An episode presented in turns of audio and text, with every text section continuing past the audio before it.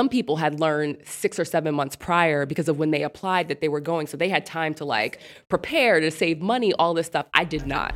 I'm Lisa Davis. I'm a partner at Frankfurt Kurnit Klein and Selz, and I am unbossed. This is Sonia Lewis, CEO of the Student Loan Doctor, and I'm unbossed. This is Evita Robinson of Nomadness Travel Tribe, and I am unbossed. There's nothing I love more than a story about a woman who flexes her independence, a woman who leads by example and is unafraid of forging her own path, both in her career and in her everyday life.